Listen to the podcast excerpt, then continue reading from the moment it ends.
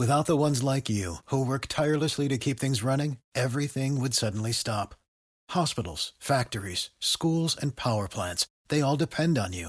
No matter the weather, emergency, or time of day, you're the ones who get it done. At Grainger, we're here for you with professional grade industrial supplies. Count on real time product availability and fast delivery. Call clickgrainger.com or just stop by. Grainger for the ones who get it done.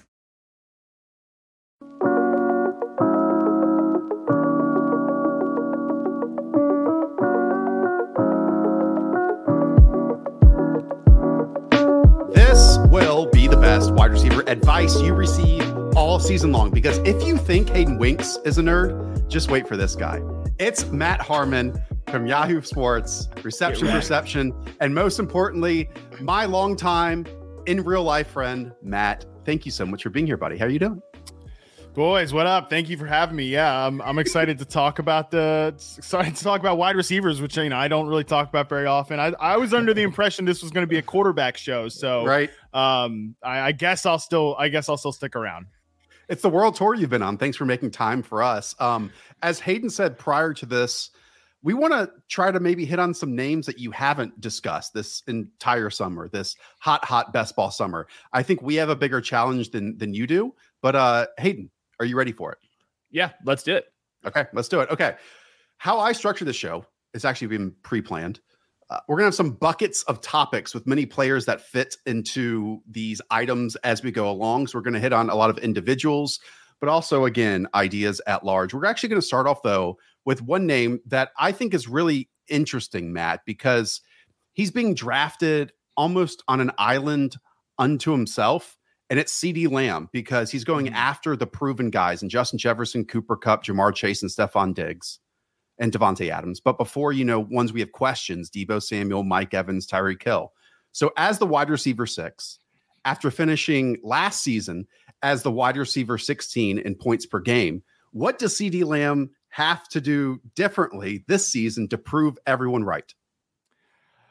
Nothing. I think just really take the field. Uh, I mean, because I believe he is a great player. I and you know when I think about who can be the wide receiver one overall in fantasy, I think you kind of have to check three boxes. Number one, you have to be tethered to either you know a, a good offense. I mm-hmm. think you've got to be tethered to a good offense, right? A high scoring offense that is tethered with a good quarterback. That's check one box. Dak Prescott's a good offense, and the, the Dallas Cowboys play fast and they they throw the ball a lot more, I think, than people expect. So there's that. You have to have a dominant target share in your offense. CeeDee Lamb's going to have a dominant target share in this offense. There's just no way about it. Um, and number three, you've got to be really, really good at the game. And CeeDee Lamb is really good at the game. Reception perception profiles, awesome. 91st percentile success rate versus man coverage. Like the player that people want CeeDee Lamb to be, I think statistically, he already is that guy from an individual talent perspective. Um, the one thing I would say about Lamb's usage is, I kind of want the Cowboys to just decide this is what you are and let's go be that. Whether it is a primary slot receiver or sort of a flanker receiver that moves inside and out, they need to just decide that he is that guy and leave him there. They don't want like let's not move him to X receiver and then when Michael Gallup's back, like put him back at this. Just be who he is because he needs to be the most important player in your offense at this point beyond Dak Prescott. And I think he's got the ability to be that guy. And I will say I, I, think he can win on the perimeter. I think yep. he can be like an upgrade on Amari, a huge upgrade on Amari Cooper as the flanker receiver. Um, but if he moves inside a decent bit, that's good news too. Because I think one thing that people say about Lamb is, you know, well, he's going to get all the defensive attention. Number one, that doesn't really move the needle as much as we think. And number two, if he's playing on the inside and getting moved around the formation, it's going to be a lot harder to double uh, a, a, guy that's playing in the slot. So that's all. It's just all wheels up for CeeDee Lamb. You can't draft CeeDee Lamb at your as at his ceiling because his ceiling is the best receiver in fantasy this year, um, and nobody's going to take him as the first receiver off the board my personal evaluation totally agree with it. He's got the athleticism, ball tracking, yards after the catch ability, all checks all those boxes. The physicality, there's a couple times going across the middle where he drops the pass and maybe not doesn't fight through contact. I think that's the reason why they haven't been putting him on the perimeter. And I was at Cowboys camp for a day and he was in the slot in three wide receiver sets. He was obviously still there in two wide receiver sets, but they were throwing him in motion. All the reports are saying that he's been mostly a slot receiver which I think is probably a good thing for CeeDee Lamb. Just if you're going to remove the one weakness where maybe he's not as physical as you would like. If you are going to put him in the slot, I think he can go bonkers this year. Um, yeah. Josh, you, is that kind of your evaluation on CeeDee Lamb as well? For sure. And just to put some numbers behind it, he played in the slot 91% of snaps during his rookie season. It was down to 36% of snaps last year. Uh, I always have thought that CeeDee Lamb is great after the catch. He just moves differently than a mm-hmm. lot of mm-hmm. other wide receivers out there. He first forced 13 more missed tackles last year. And actually, his contested target rate, his contested catch rate, was up from 29% up to 70% last year. And I do like how even if Michael Gallup is going to be slow in returning, and obviously they've lost James Washington, it does feel like they already have trust in Noah Brown, who they're trotting out there mostly as an outside wide receiver. And then Jalen Tolbert, that's his game too. So, Matt, I think your point that you just made, where let's not switch things up after six or eight games once Michael Gallup gets back. Let's from start to finish have CeeDee, who's the premier player in this offense among skill position players um, be at his best from start to finish, and and just hopefully they have a little bit more easiness from like early on in downs because I kind of felt like their play calling just set Dak up to get to a second and third option a little bit too often. And one final note, Matt, not to keep going on here, you and I for years we've been doing this have always said, at least I have, um, you can't really build a passing game around a slot receiver. I kind of think that's changed a little bit throughout yeah. the league with Cooper Kupp and maybe what we see with Justin Jefferson now too. I think teams are putting different players in the slot, and that's what's the big difference here. Is uh, one of the things I said, you know, you can't build a sl- uh, offense around a slot receiver, kind of in that like 2014, 2015, 2016 era. But then, you know, you've seen in since then, you know, it's Cooper Kupp is not like those slot receivers that were they're dominating back then. kind of big, even yeah. He's he, yeah, I mean, yeah. he's a big guy, right? Like he's not that traditional little bunny hop slot receiver. Um, and and same thing would be with the case with CeeDee Lamb, Justin Jefferson, all of these guys. So the key it's to you want to maximize that slot receiver position because targets are more efficient, easier, more layup targets go to the slot. So in in a, in a sense, it just makes more sense to. I mean, I was even saying back in like 2017, damn Falcons should take Julio Jones and put him more in the slot. Uh, yeah. Uh, so yeah, there's there's just a lot more upside to guys that can that look or play kind of like those old X receivers, but are used in um, the the bunny hop slot receiver and, way. And now it's even on the play caller to not match them up with cornerbacks, but once they're in the slot, obviously try to get them advantageous matchups against linebackers and safeties too. And I think that can kind of separate who the great play callers are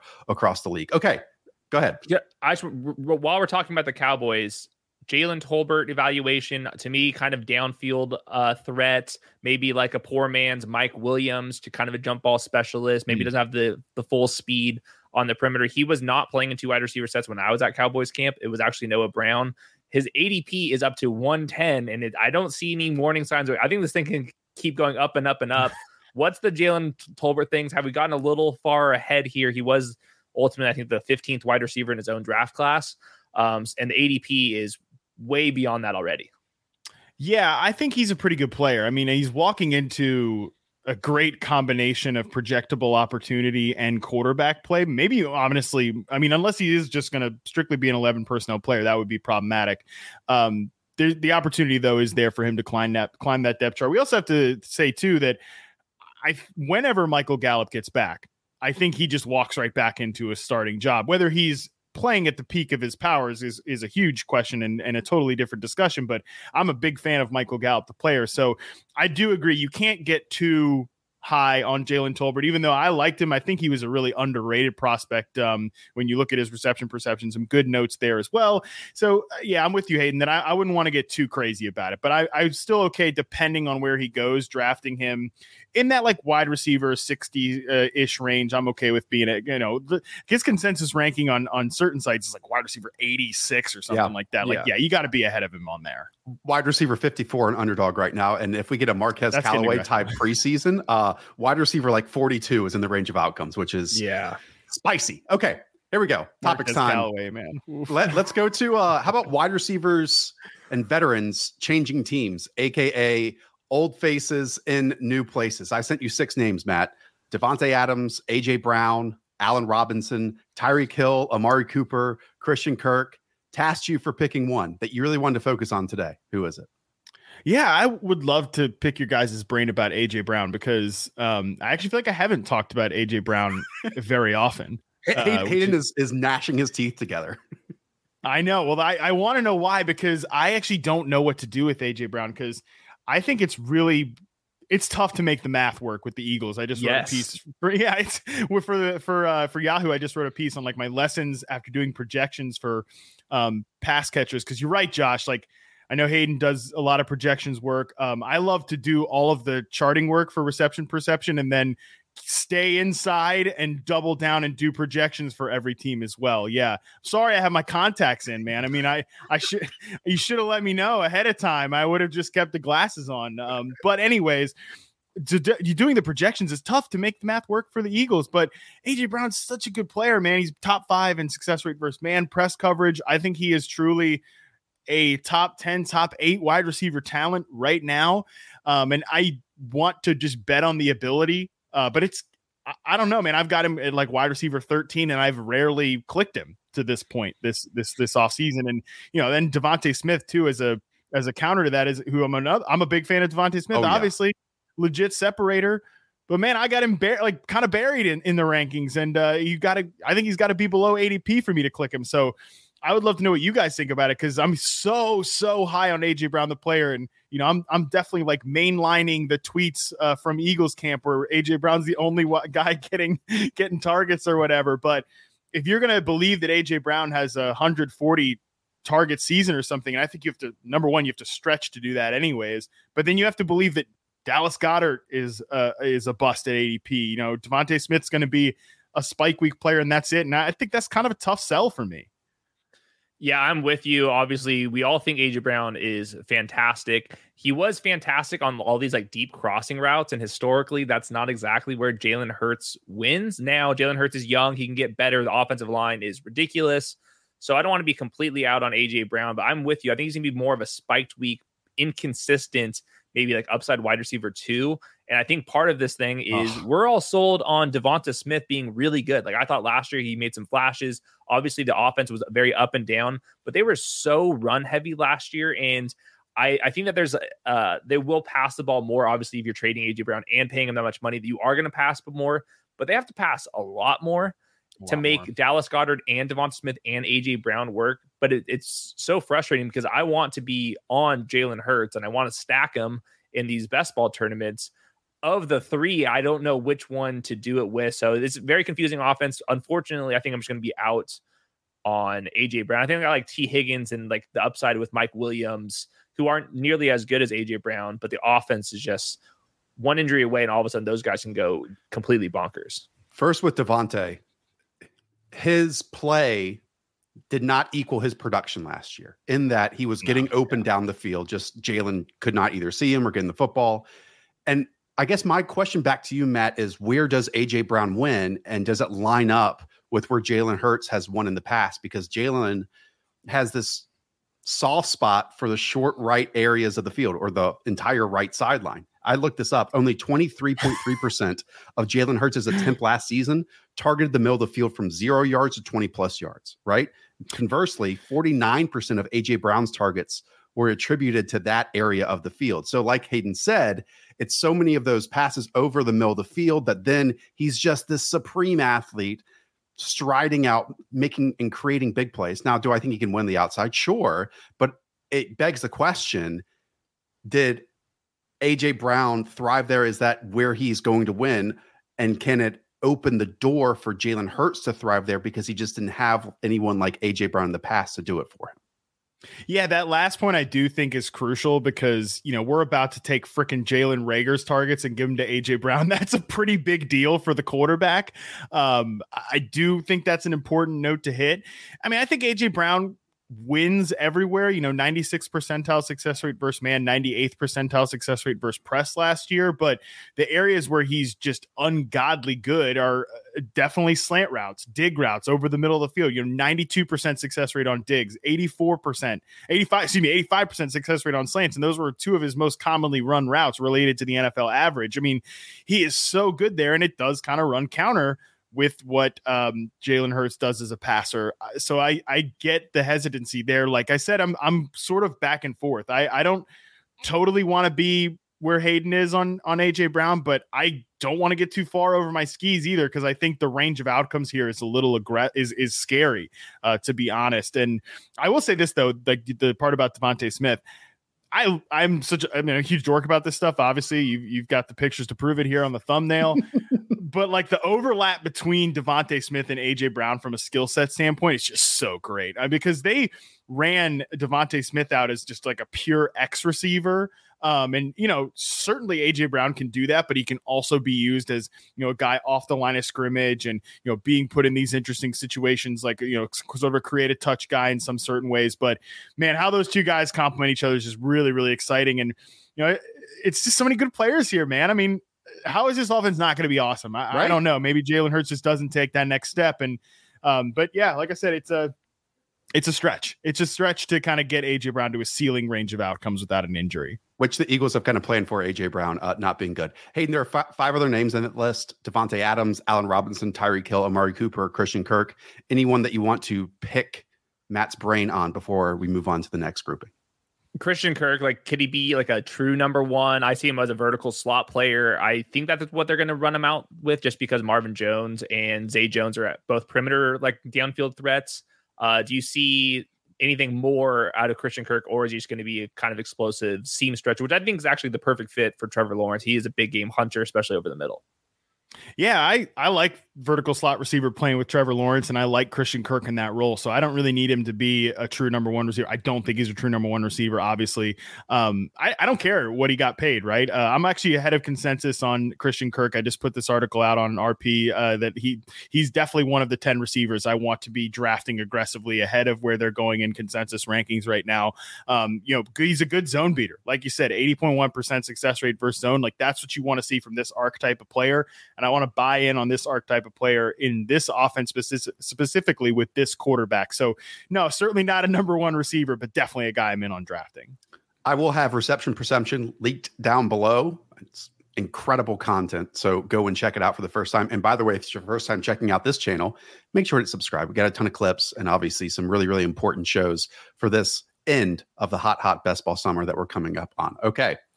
So there's that grouping. Now we go to the danger zone. This is what I've called Matt everyone from let's say wide receiver 17 to wide receiver 24. Names like Jaylen Waddle. Now he has Tyreek Hill, Terry McLaurin attached to Carson Wentz, Hollywood Brown. Shift over to Kyler Murray, the vertical slot player, Gabe Davis, Jerry Jeudy, Diontae Johnson, Brandin Cooks. This list can go on and on and on. Question marks with all of them.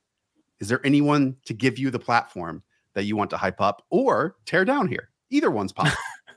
well, you guys know I'm a positive guy. I'll only talk down on somebody if you really, really make me do it. Um, but man, I, I, mean, this is there's a lot of guys in here that I think you can make a really big upside case for. You know, for, from a skill set perspective, from a per player performance perspective, there's a lot of guys here. I mean, obviously, you know, the one player to me I can't I can't quit is definitely Terry McLaurin um, because he's so good you know, 94th percentile success rate versus man press last year.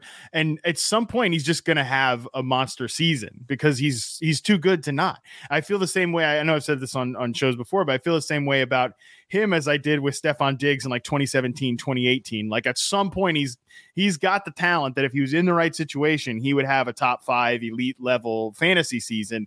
It's just this is pro Josh. We talked about this on the on the show with uh on the Yahoo Fantasy Football Forecast. Also subscribe to that. You got to do yep. a lot of things here. We got we're giving you a checklist here at the end of this show.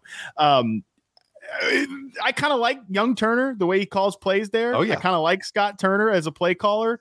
Um, but it's just it's Carson Wentz, man. Like what what are we doing here with, with the Carson Wentz thing? So yeah, I'm I'm a big fan of Terry McLaurin, and um, I, I if he goes like wide receiver 14, 16, I want to draft him there just because I do think his pure ability has he has a top 10 ceiling as a pure player. And maybe Wentz can get him there. And the offensive infrastructure is certainly going to be different from a pass volume, from a pace of play perspective than what we saw with Wentz last year. The other name in this list that I was very curious about was Jerry Jeudy. I have been skeptical about raising his ADP too much and f- following it. I've been more on Courtland Sutton. I've seen Courtland Sutton do this before. I think he's probably a better fit with Russell Wilson, but Jerry Jeudy to me oversells routes. I think he probably slipped at the top of his route more than any other wide receiver in the league last year. I don't know what that's all about. Um, sell me on Jerry Jeudy if you can, or are you a little bit skeptical yourself? I- am skeptical as well. Um, Andy and I just did a podcast about you know the players. What if we're wrong about basically? Yeah. And I said, what if we're wrong about this entire Denver situation? Like, I kind of think this group of players is a little overrated. All all of them. Um, I wish that. I mean, this idea that oh, Russell Wilson, look at this great cast of receivers he's going to work with.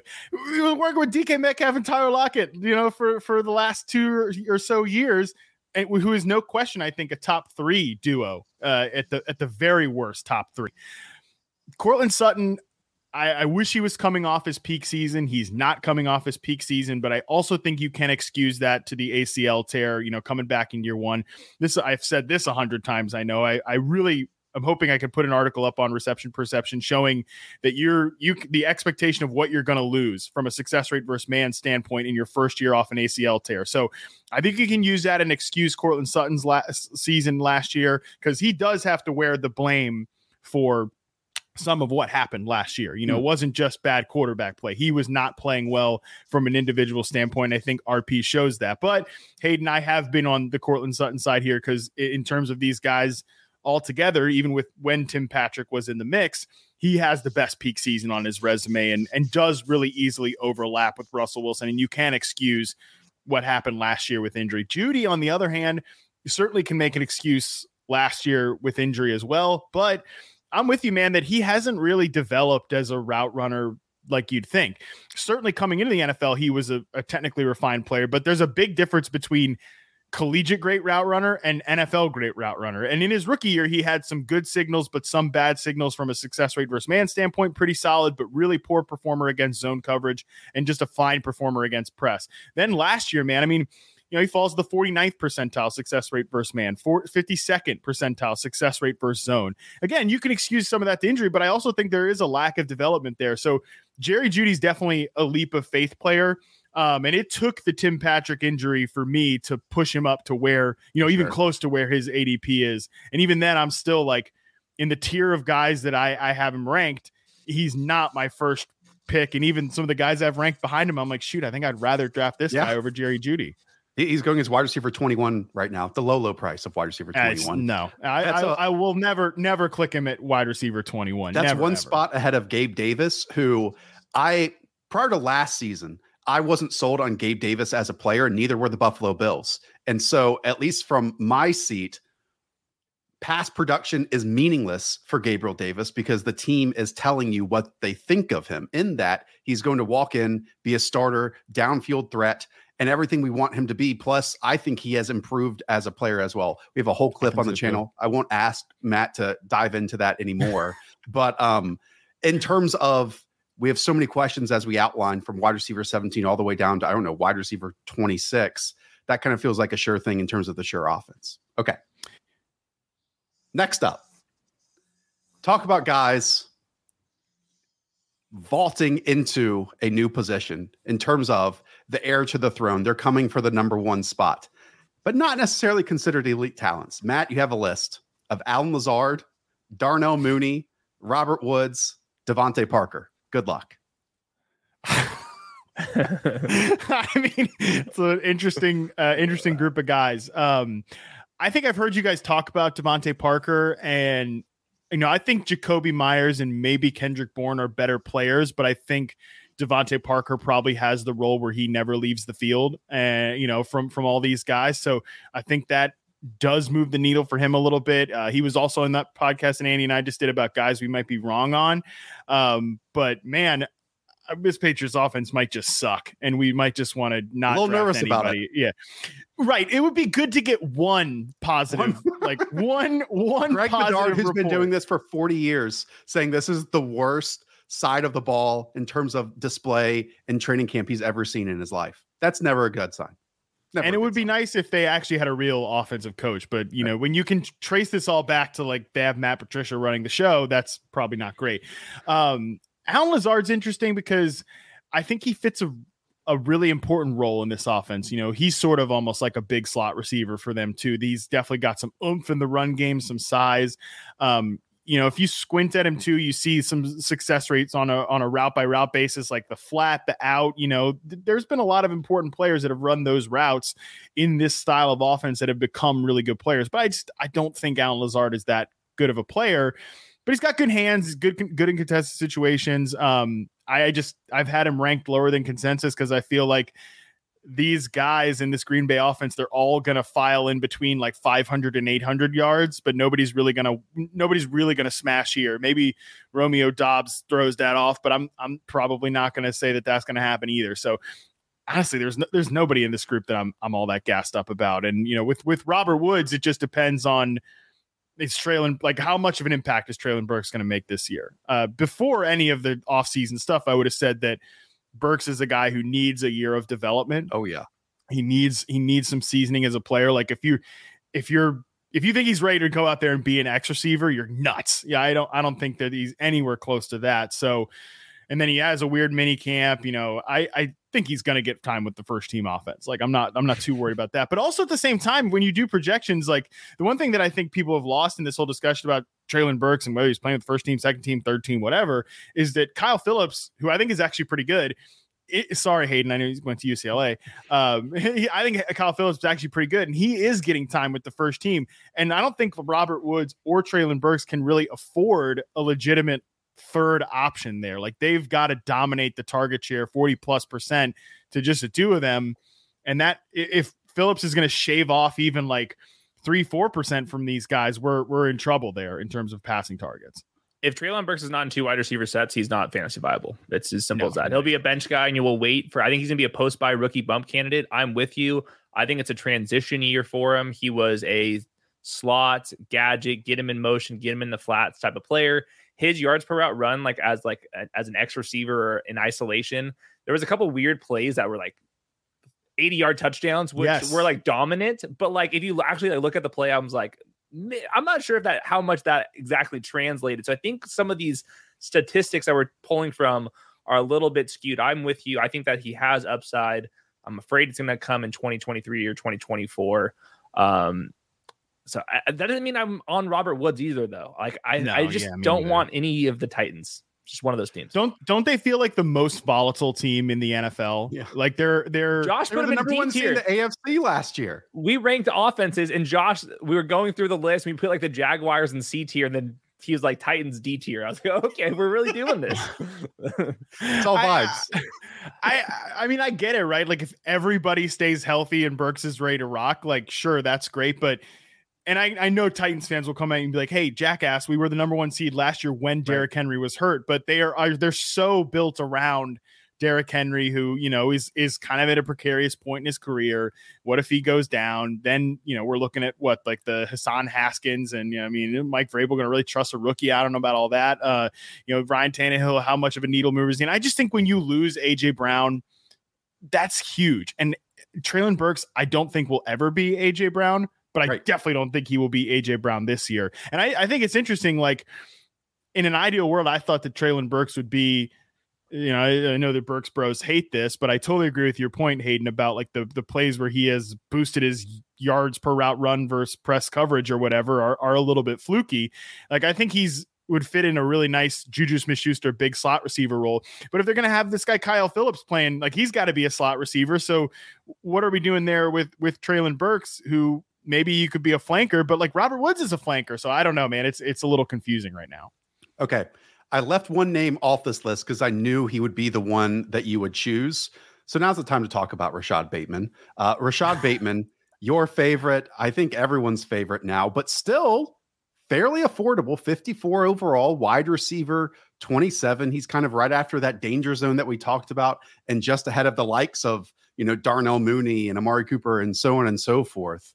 Why are you so optimistic of what Rashod Bateman showed last season when even his team felt like they didn't want to give him a full workload? I can tell you this, Matt, it was so frustrating watching like that second Bengals game when he had three or four catches in the first drive, then one target for the rest of the game. Something has to change because what Bateman showed on the field was really extraordinary stuff, especially moving the chains. 100% agree with everything you just said. And with Rashod Bateman, I do think it's worth remembering that, you know, this is a player who missed so much time in, in with a training camp injury early on in the regular season. And, you know, how many times do we really see rookies come back and dominate after that? Like there's the Odell Beckham example, but other than that, like it's really hard to think about guys who, who really come in and uh, command a big role. But I agree with you when he was out there, he looked great and and was looked like a guy the Ravens needed to promote. I mean, he checks so many boxes because I, I, don't think the Ravens have had a player like this. Certainly not in the Lamar Jackson era, but I would say like maybe in the last ten years. I mean, when's the last time they had a legit promising X receiver prospect, which I think Rashod Bateman is? You know, seventy two point 7% success rate versus man coverage, 85th percentile success rate versus zone, 81st percentile success rate versus press last year. He just does everything, you know, wins contested, wins after the catch. I agree. He'll just move the hell out of the chains for this team because he can win on outbreaking routes, but he can win on those crucial in-breaking routes that Lamar Jackson loves to throw. So, yeah, to me, Bateman just, I, I don't really have any questions about him as a player. Uh, and I think he's in a situation where he and Mark Andrews can get the dominant share of this passing target. And like, I mean, Devin Duvernay, James Proche, these guys aren't going to command targets. So to me, it seems like the Ravens, based on their moves, are all in on Rashod Bateman. And I am all in on Rashod Bateman as well. I think you have to be. It seems like the nuances aren't not going to be a problem. He's got the size profile. He's a perfect scheme fit. I was hoping he was going to be a little more explosive than what he was. But I also think that could be because of this. I think it was a sports hernia injury and stuff, yep. and I and he tested yeah. more explosive than what I thought he played at last year. But even if he isn't that type of player, you're talking about true X receiver attached to an MVP candidate. So I've been drafting Rashod Bateman. He goes in the fifth round, a round after Jerry Jeudy and those types. I'm happy to be oh, yeah. all in on Rashod Bateman. Just a quick note on the Ravens too. I think that Marquise Brown had either 25 or 30 targets of 20 plus yards down the field. You know this, Matt. He caught about five of them. Some of that was on him, some of that was the quarterback yeah. play as well. I think Rashod Bateman on only eight or nine targets of 20 plus yards caught four. So I think we could also see a little bit more of that vertical element in his game without Marquise Brown and handing it over to someone. And just the duality that they're able to use Rashod Bateman and Mark Andrews on the front side of plays, high low combinations, and you can kind of interchange both. Like that's really exciting stuff for a passing offense offense, especially someone who sees the middle of the field like Lamar does too. So yeah, Josh, hopefully we just don't have them running into each other. You know, oh, running right, routes gosh. run into each other. Another like triple slants on one side of the ball, and like it's just too much. Uh, I, just to round out the the Ravens, two things. How cooked was Sammy Watkins last year was tough watching him. I have not projecting him for anything, even though he's been the scrimmage uh, leader in uh, Green Bay. And second part is Devin Duvernay going to be the number two? Is he a slot receiver only? Can he play on the outside? Should we even care about Devin Duvernay outside of 18? Sounds like it's Proche. Yeah, but yeah. that's because Duvernay's been missing time. I want to, I don't want to be going over that clickbait really. I probably would just wouldn't wouldn't care. Um, but I do think Sammy Wat I think Sammy Watkins has always been super overrated. Um, and like now I think he's a declining skill set player. He can run like some crossing routes for you, uh, which might look good on play action in Green Bay for three weeks. So yeah, that's where I'm at with Sammy Watkins. All right, let's stay in the trend of some wide receivers who should see a lot more playing time this year or opportunity or volume.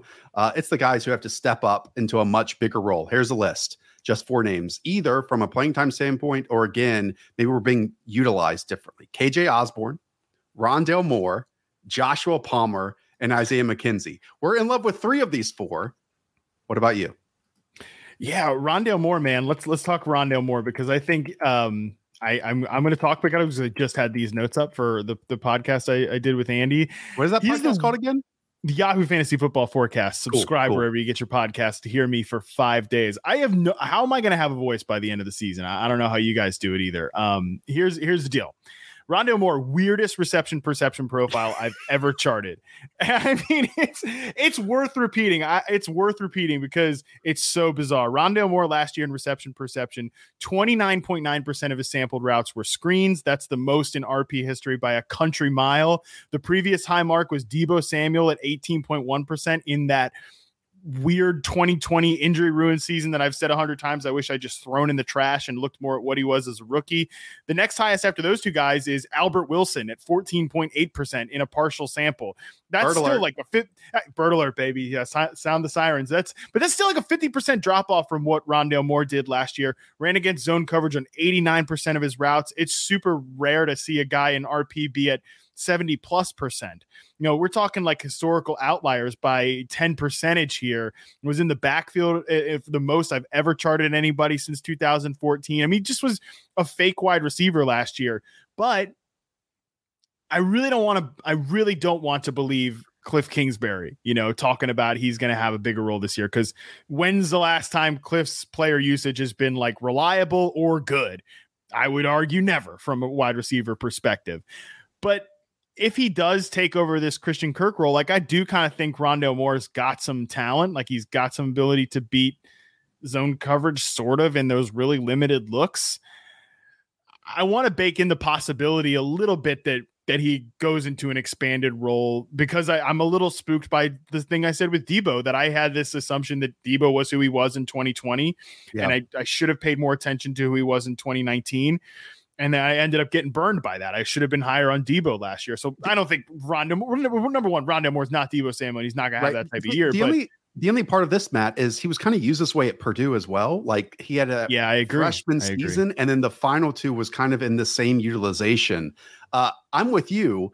I just want him to play like legit wide receiver stuff, and it's yeah. tough for me to believe it until I see it. But then mm-hmm. we get this from Jeremy Fowler, I think just yesterday, quote, receiver Rondale Moore is expected to assume the Christian Kirk role, which, as we outlined, is a vertical slot player compared to the player with the, sh- the shortest A dot in the league last year by three yards, working on the inside and the outside. Last season, Kirk saw many slaps in the slot, but also 23 deep ball targets.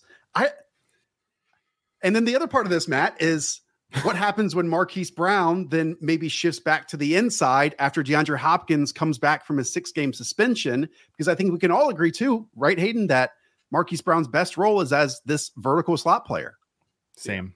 Yeah, I think it's I think this is important. When Nuke is back in the lineup, if they put Marquise Brown outside as well, is that okay for Marquise Brown to be a wide receiver two, wide receiver three? If they if they are going to force uh, Rondale Moore into the slot. That would make Marquise Brown play that flanker position. Are we comfortable with that? Because I watched Christian Kirk in 2020 and 2019 go on the outside and couldn't do a single thing in this offense and went into the vertical slot role, which I think I have been seeing Marquise Brown do pretty effectively. What's your thoughts?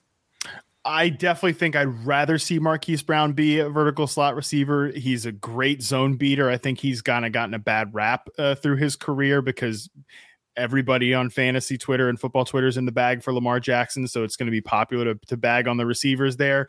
Um, but I think Marquise Brown is like I said, it preferring the vertical slot receiver role. I mean, I have this just you know based on his RP profile, just this vision of um, him catching post routes from uh, Kyler Murray, whipping it down the field against zone coverage.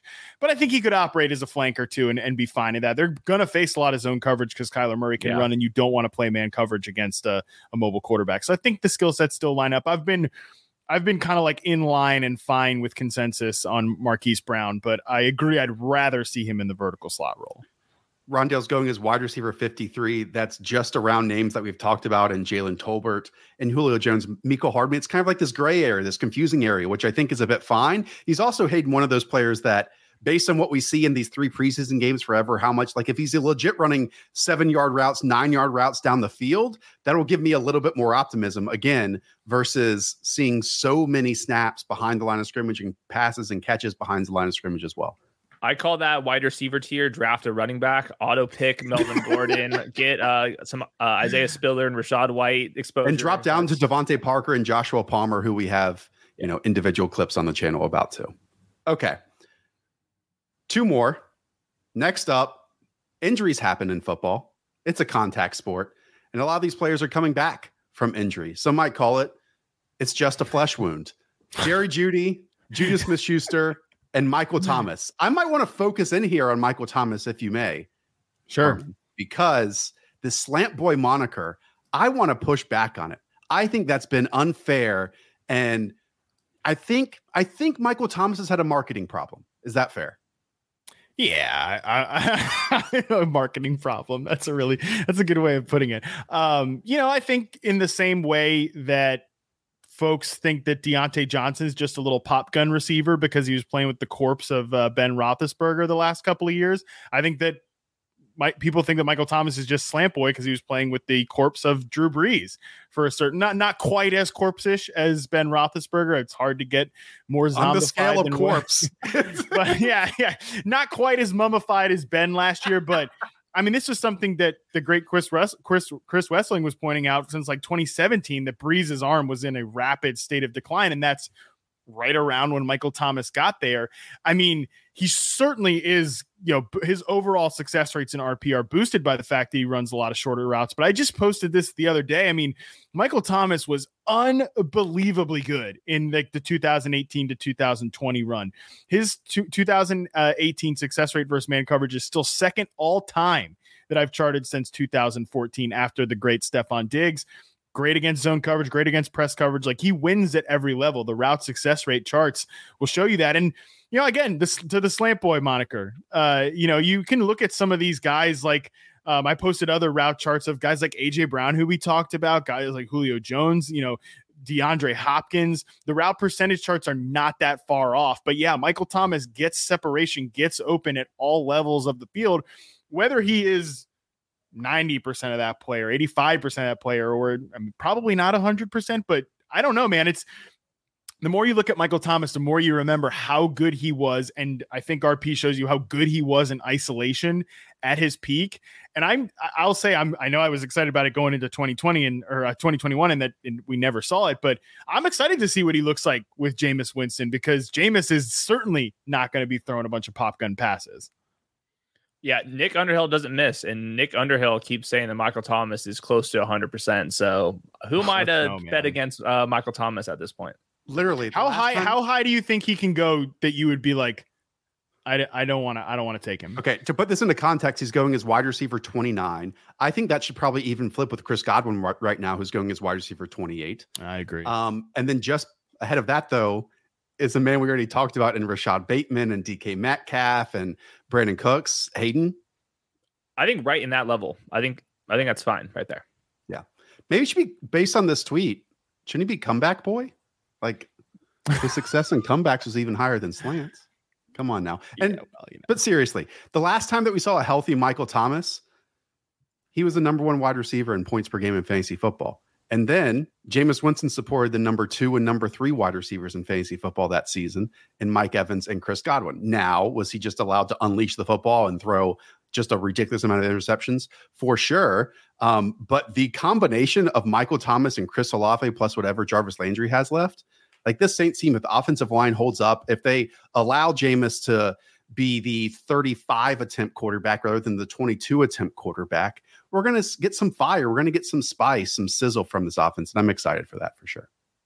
Yeah, I love Chris Olave. I, I think this could be a, a fun, really fun offense. They feel sort of the Saints feel volatile to me as well. Not quite as volatile, maybe actually, maybe even more volatile than the Titans. But um, there's definitely a way that if you squint at it, you can you can see a really really fun fantasy offense. And I just don't think the public will ever get to a point where they're taking Michael Thomas because of the way things have gone um, at a range where I would be kind of all out on him. Like there's no there's no way I think he'll get uh, north of like wide receiver 24. Um, and I, I don't know if he has a, a top 12 ceiling in his range of outcomes, but I definitely think he has, you know, a top 20 ceiling in his range of outcomes if he stays healthy. Where's your brain on Juju Smith Schuster? I'm in on Juju this year for the first time in human history. Thank you. Uh, yeah. like literally, I've uh, I think shout out to reception perception great great tool just generally i've never heard of it yeah that's it's, it's, no big deal but um I think that RP's been right about Juju the entire time. And I think he's gone from being one of the most overrated receivers in the NFL to now kind of one of the most underrated receivers in the NFL. When you look at Juju, you know, he's never been a great press man coverage receiver. That was certainly the case last year, but that's been the case his entire career. It's just about what he's going to be asked to do. And and in that like big slot receiver, flanker, hybrid role, he's a great zone beater. He was number 11 in success rate versus zone last year. And actually, his 2019 season is number 11 all time in success rate versus zone coverage. So, and and the, the Chiefs faced a ton. We know they faced a ton of zone coverage last year because his whole too high stuff. And like, I think he can sneakily be a really key part of having their offense take the next step into this new phase of evolution in a post Tyreek Hill world. I, I think Juju's still a pretty good player. He's just he's just not what people wanted him to be early on in his career, but he's not as bad as again. Nobody was w- good with Ben Roethlisberger last year. Nobody's going to be good in that role. But I think Juju can play you know, look, we're talking about you know, damn Cooper Kupp going from a guy that nobody had as nobody had as a top ten real life NFL receiver going into last year. Certainly not a top ten fantasy receiver. You know, and he's a big slot receiver, gets a big quarterback upgrade, and you know has a resume. I think that there's a. Um, I wrote about in an article. Like you could squint at him and see the like a big like a this year's Cooper Kupp type in his range of outcomes, but he's probably not going to lead the NFL in catches, yards, and touchdown. I will say that we did a podcast literally who is the next Cooper Kupp, and the chat and the comments were not happy with they Josh hated my thumbnail. I mean, it was for weeks. They're still commenting. Uh, they're getting their their friends to comment telling Josh that he's such an idiot about this stuff. I'm curious. I don't want to predict injuries. Travis Kelce's been awesome. He is 33. We have seen tight ends really regress at this point in their career. Is there a way Juju can just like dominate targets? Like 150, 160, 170. Obviously, Ooh. the Chiefs play. I mean, in, in some world, like if something happened to Travis Kelce, like the target's got to go somewhere. This team plays with so much pace and pass rate. Is Juju good enough to command like league winning targets if this offense kind of tinkers around? I think Kelce'd probably have to get hurt. I, and I I think that they'd be not a very effective offense if Juju's ab- absorbing that kind of target share. I also just think too the one thing that's a problem with this Chiefs receiver corps is that I think four guys are going to matter in some yeah. in some form or fashion here. Like I think Juju is the clear guy that I, I want you to target. I want you to draft him ahead of his ADP. Um, you know, I, some, when I say ADP, by the way, I don't know what like you, your people, you know, you wide receiver twenty shows are you freak shows are dra- I'm, that's fine with me. Where your freak shows are drafting players sometimes is, is the nuts. smart people. You mean not freak shows, the geniuses I, I say freak shows with love, man. Like they keep the lights on. Okay, so let's right. be clear about that um, for you guys and for all of us. But anyways, yep. I, I think that Juju's a guy I want to draft, but I do think that MVS is going to have some sort of role, probably as just a lid lifter. Uh, and then Mecole Hardman, I think, is still going to factor in. And, you know, Hayden, talk about your post right post by rookie bump. Skyy Moore, I think, will be. Yep. If he doesn't have a right away role, he will be a post by rookie bump guy. So, um, yeah, I think these guys are. Um, we just we just talked about this. He he was super overrated. He was. I've been saying he was overrated since he came into the league. Juju in 2018 when everybody was all over this guy. Absolutely a super overrated player. Reset your brain. Not. He's on a one year contract. He's not overrated. It's Patrick Mahomes, too. Even if he's okay, it's still Patrick yeah. Mahomes. Uh, I have noticed Skyy Moore a lot in the backfield, and he, he's wearing number 24. He kind of looks like a running back. I'm stop with the 24. I, it's, it's too much. It's too much. I'm a little nervous that he's going to get pigeonholed into this Rondale Moore, Mecole Hardman, gadget touch, wide receiver four, which is not a great role for fantasy when no, your ADOT no. is that low and you're not in two wide receiver sets. How do you score the touchdowns? Do you think this could be a transition where I think I think this is last year Mecole Hardman's on the team where Mecole starts in that that role, then Skyy Moore gets more snaps, but it's still kind of manufactured. And meanwhile, MVS is in his role down the field. Juju's commanding targets over the middle, and Skyy Moore is kind of a fantasy tease where, yeah, we see some of the yards after the catch ability, but this could be more of a 2023 play. I can 100% envision that. Um, I'm a big fan of Skyy Moore, the player, but yeah, the fact that we've like Mecole Hardman is still going to be a thing. And as much as people don't want him to be a thing, I think he will still be involved. And that makes it really tough to get too, too excited about Skyy Moore. I'm fine. Just like last year, I was fine if you drafted Amon-Ra St. Brown and three weeks into the season, you you drop him and then you try to pick him up again when his snaps and you know routes start bumping up. If that happens with Skyy Moore, I'm totally fine with that. I know at some points, like after the draft, he was going as like a ninth round pick. That's nuts. Like you can't be doing that. You can't be doing that with Skyy Moore. Um, but like I think this offense is going to look a lot like um just from a historical comparison that I default a lot to is um, the 2017 Vikings when they had, you know, Stefon Diggs as the flanker, Adam Thielen is kind of that big slot, and Kyle Rudolph as a tight end. And then they had like Laquan Treadwell or a, a bunch, uh, some guy that nobody cares about as the X receiver, just like running clear out routes and, you know, doing nothing over there. Um, I think like MVS will kind of be that guy as the maybe the X receiver there that runs deep routes and dictates coverage and stuff. Uh, However, if I can push if I can push back on that though, Matt. Sure. I mean, Patrick Mahomes, even last year at his lowest throw rate for deep targets was still, I believe, seventh in the league in them. So like they will want to, even if you know coverages don't dictate yeah, oh, them. Oh, yeah passing down the field. Mahomes still has that in him, plus the broken plays. And isn't MVS like truly the only one in that offense who can really run a vertical route? Yeah, and that's uh, what I meant. What I was going to say was like, except in this situation, you've got Patrick Mahomes, not like Case Keenum or whatever, you know. Right. So, like, right. he'll actually take those chances. But I think that MVS is, even if it's not going to be a big fantasy friendly role, because he is I think he's a one trick pony, but like that trick is super important. And um, he's a lid lifter. You're going to need that guy as your X receiver because I, I, don't want Juju playing X. I probably don't want rookie or Skyy Moore playing X. And I mean, Mecole Hardman's fine, but I, I'm not trying to have him play that X receiver role either. They're going back to back right now on underdog. Skyy Moore, wide receiver 45, MVS, wide receiver 46. And as you outlined, it was drastically apart to start, and MVS has really caught up in ADP over the last couple months. Okay, we have five minutes left. Matt has a heart out for his world tour that he has to continue. Um, I want to start off with actually trying to get a perspective or a feeling of what Seattle's wide receivers are going to be like oh, without man. Russell Wilson. Because still, as much as maybe Russell's game has declined a little bit with age, his moon shots, his moon balls were still absolutely ludicrous. Like last season, here, I'll look it up right now. Uh, the number of deep targets. DK Metcalf was 24th in terms of his A dot. Tyler Lockett was fifth in terms of his highest A dot. If it's Geno Smith, if it's Drew Lock, whoever else, I think that's going to drastically decline. But do they have the skills to also win in the shorter areas of the field too? Yeah, man, I, I definitely think so. Look, with with DK Metcalf, he's so awesome off the line of scrimmage, good against press coverage. He's great at like getting into the route on slants. On on he's developed a little bit as like a dig route runner. I think he's, you know, if you're still in a brain pretzel about DK Metcalf being like a bad route runner, you're you're existing in like 2000. I don't know what was that. What year did he come in the NFL? Like 2019, whatever. I don't know. Either way, right? Yeah. yeah. come come come back to this version of reality. Is basically where we're at. Tyler Lockett, man. I mean, I so he's so good last year was awesome still. Uh, I mean, I, I've drafted Tyler Lockett in like analyst leagues where, you know, he's around forever and ever and ever. I think Lockett is um, a complete player. He's always been one of the RP favorites, 82nd percentile success rate versus man last year, 80th percentile against press. Like he can legitimately do it all. And he's the best, um, he's the best deep ball tracker in the NFL. I think like the Russell Wilson Tyler Lockett relationship, a lot of that is Tyler Lockett too. It's like I think it's a 50-50.